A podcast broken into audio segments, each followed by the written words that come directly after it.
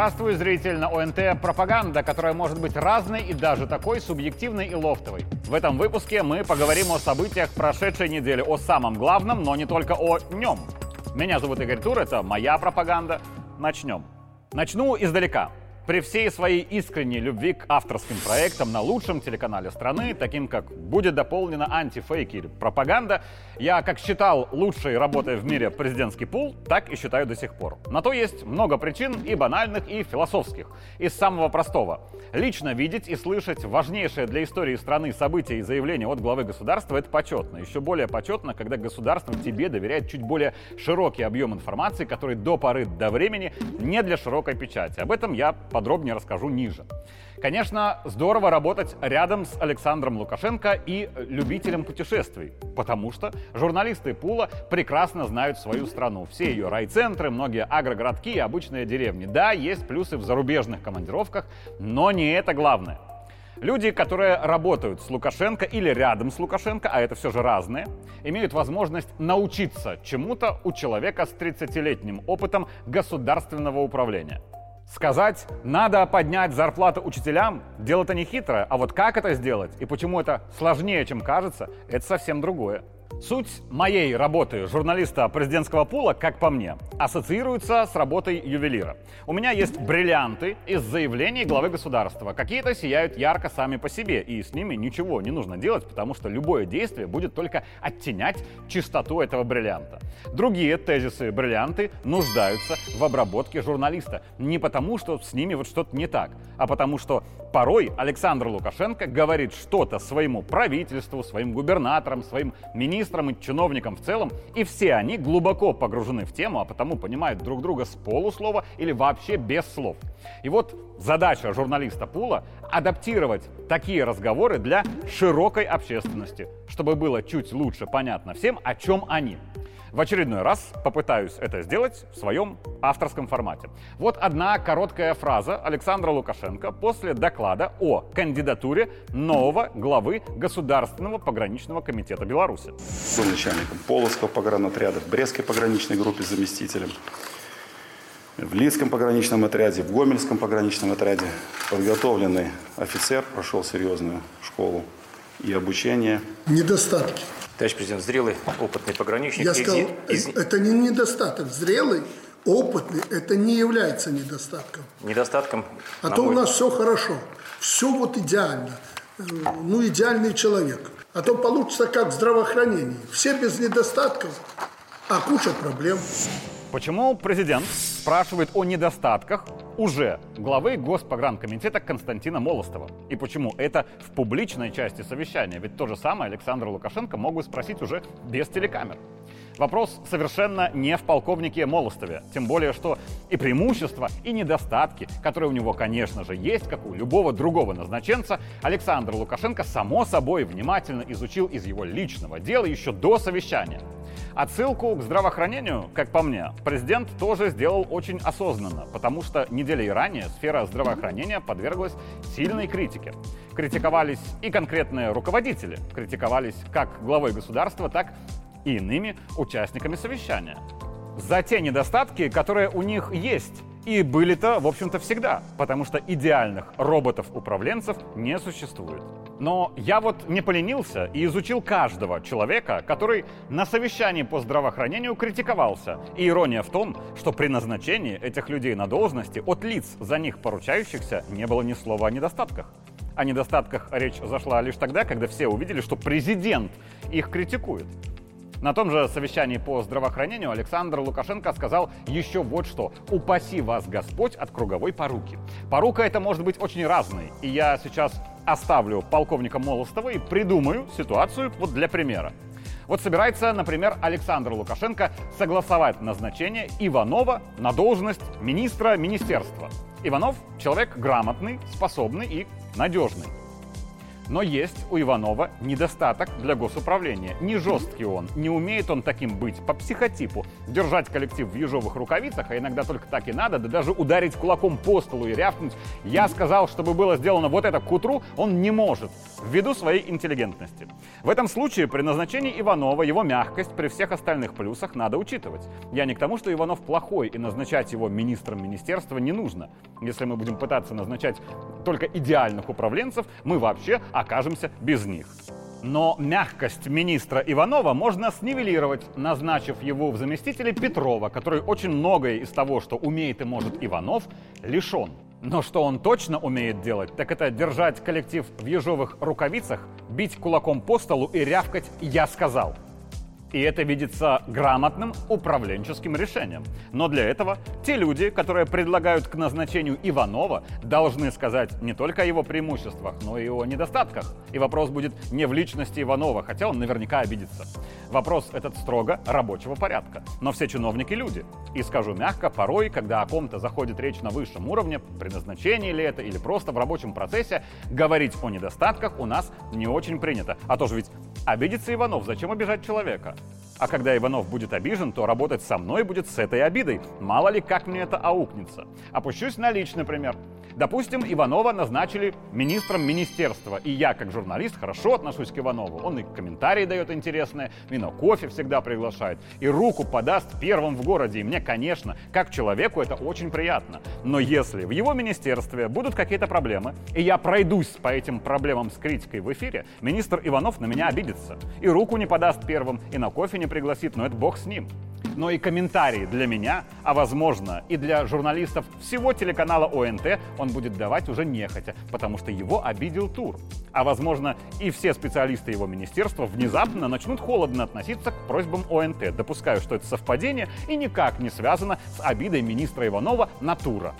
И в итоге личная человеческая обида Иванова Натура мешает работе телеканала ОНТ и мешает работе сферы медиа в целом то время, когда ОНТ, как и все другие наши медиа, на информационной войне, защищая в инфопространстве государство, наших граждан, власть в целом и лично президента.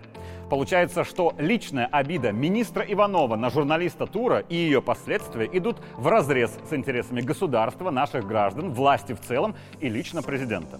На мой взгляд, публичными просьбами говорить и о недостатках Александр Лукашенко не уколоть хочет условного Иванова или вот конкретного Молостова, а приучить всех к отсутствию круговой поруки, выраженной в обидчивости и желании никого не обидеть. Потому что желание никого не обидеть мешает госуправлению.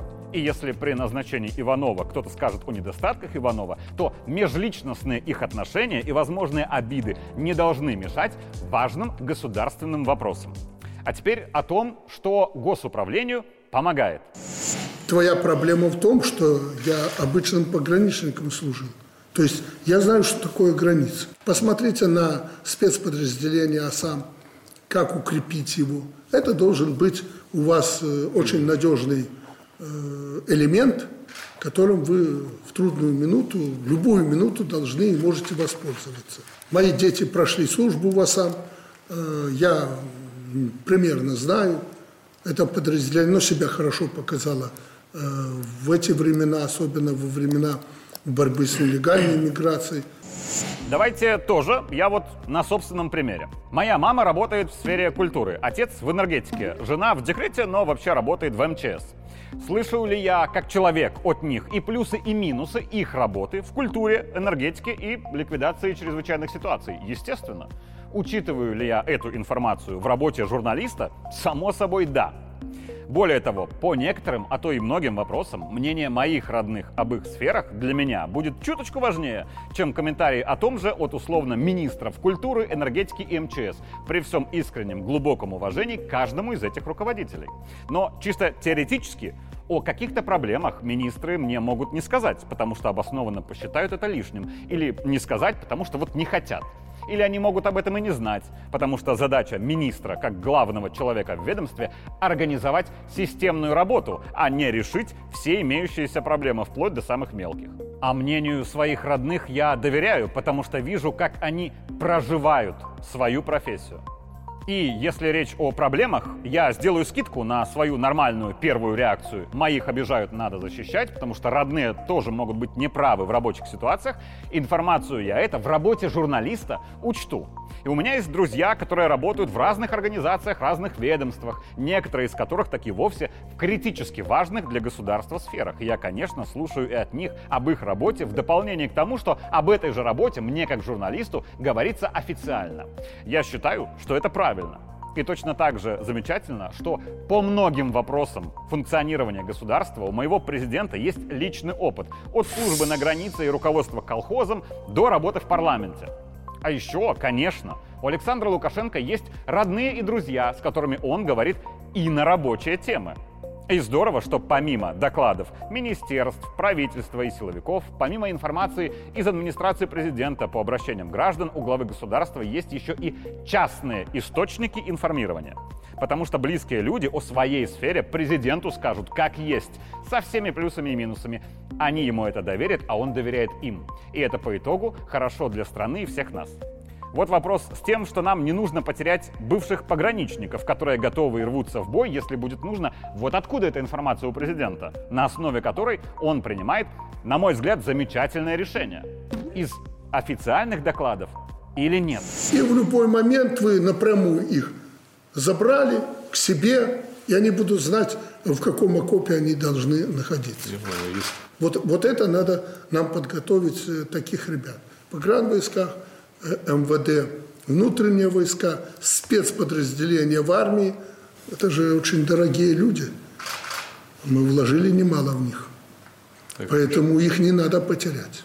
А не то, что вот пришли, у нас там не хватает по штату, значит, надо всех призывать, и тех, кто учится в вузах и прочее, а новые формы, а новые подходы. Ну и чтобы люди в удовольствие служили. Или вот назначение председателя в Аршанский райисполком. Вот ежу понятно, что именно это назначение все воспринимают как особенное, потому что это родина президента.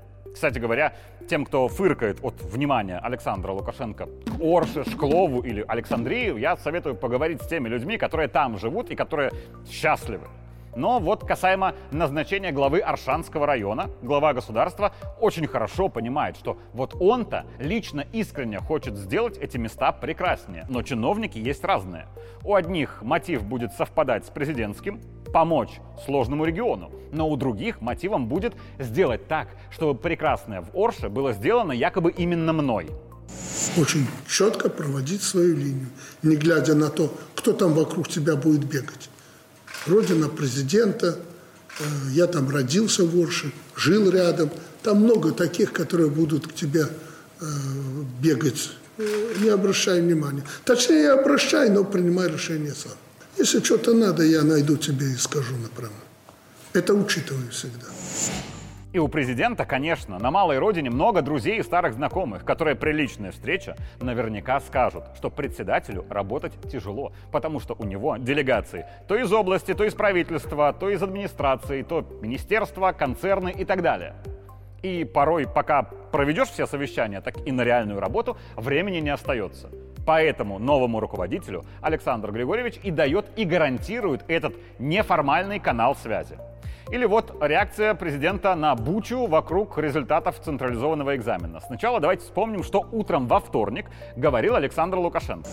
Бучу целую подняли после единого этого э, экзамена централизованного. Ума не хватило сделать просто и понятно, чтобы подсчитать эти баллы за централизованный этот э, экзамен. Они какие-то статистические на компьютере начали выводить цифры. Кому это надо? По-моему, мы поступали, знаешь, тройка. Верно, товарищ президент. Очень хорошо знаешь, четверка. Очень-очень хорошо, отлично, знания.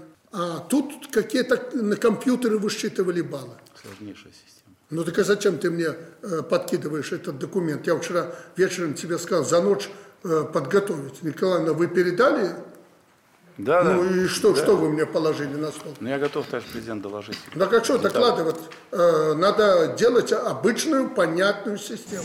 Буча с результатами экзамена началась в понедельник днем. К вечеру, то есть спустя часов пять максимум, администрации президента уже было поручено разобраться и утром доложить. Вот откуда так быстро глава государства получил сигнал о проблеме? У меня есть предположение, но у нас в государственных СМИ предположениями делиться не очень-то принято. Так что давайте я смоделирую, как теоретически это могло бы быть. У Александра Григорьевича есть младший сын Николай, недавно сам выпускник, сдававший ЦТ, который в среде своих сверстников видит топ-тему, о которой говорят и пишут в чатах все в возрасте от 16 до 20 лет. Несправедливые оценки, дети рыдают, родители в панике, родители на нервах. Вот могло же быть и так. Николай Александрович приходит к Александру Григорьевичу и говорит, пап, там проблема какая-то с экзаменом. Все школьные и студенческие чаты на ушах. Вот телефон, посмотри. Президент смотрит и, понимая, что по какой-то мелочи сын просить не пойдет, снимает трубку и говорит, доклад жду к утру. К утру доклад готов. Через пару часов создается рабочая группа на завтра. Суть проблемы всеми принимается, еще через день вырабатывается решение. К пятнице мы получаем отсутствие проблемы, то есть пересмотр и имеющихся оценок, и будущих. Результаты проверки показали, что ошибок нету, в том числе и в методике расчета тестовых баллов. Вместе с тем, э, уже сегодня очевидно по количеству тех э, обращений, которые к нам поступили от граждан, что методика слишком сложная. Поэтому президентом нашей страны дано конкретное поручение – упростить методику расчета и сделать ее понятную для каждого человека. Министерством образования такая работа проведена, и уже сегодня будут пересчитаны результаты первого централизованного экзамена и размещены на сайте РИКСа. Я вот согласен с теми, кто скажет, доклады и решение проблемы должно было быть системным и без гипотетического вмешательства сына президента. Да, как по мне, отчет о проблеме должен был лежать на столе у главы государства утром вторника автоматически. Но для начала, может, так оно и было. А во-вторых, если допустить, что информация поступила Александру Лукашенко по неофициальному каналу, не от чиновников, но это ведь тоже часть его системы госуправления – которой важен результат, то есть быстрое реагирование и устранение проблемы. Потому что детям, которые порыдали пару ночей вместе с родителями, с большего все равно, как решилась их проблема и кто рассказал о ней президенту. Для них единственно важное, что президент проблему решил.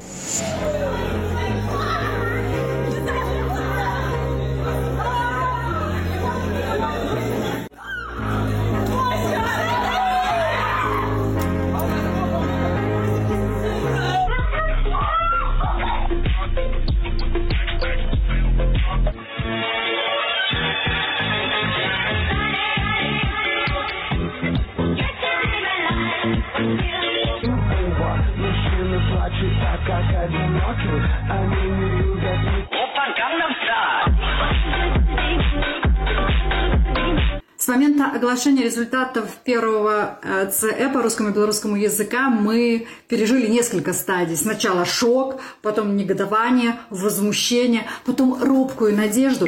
И когда уже за дело взялся президент, я поверила, что результаты будут не просто пересмотрены, но и пересчитаны.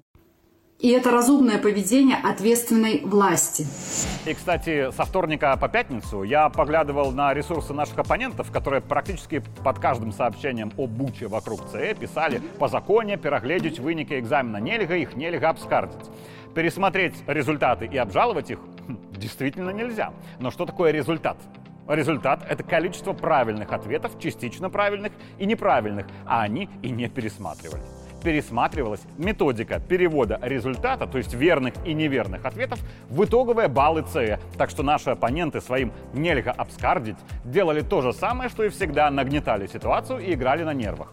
Они или не понимают разницу между результатом, который нельзя обжаловать, и переводом результатов в баллы, или понимают, но осознанно прикидывались дурачками, чтобы масштабировать эту проблему. И я, откровенно говоря, не определился, что хуже а вот что хорошо, так это умение президента создавать систему управления. То, что Александр Григорьевич делает три десятка лет и в чем у него колоссальный опыт. Создание системы с нуля, управление, донастройка, адаптация под новые условия. Поэтому Лукашенко хороший президент. Идеальных систем с идеальными исполнителями не было, нет и никогда не будет. Но идеально постоянное стремление к идеалу. Как по мне, мы недостаточно это ценим в своей стране. Меня зовут Игорь Тур, это была моя пропаганда. Увидимся в следующий понедельник.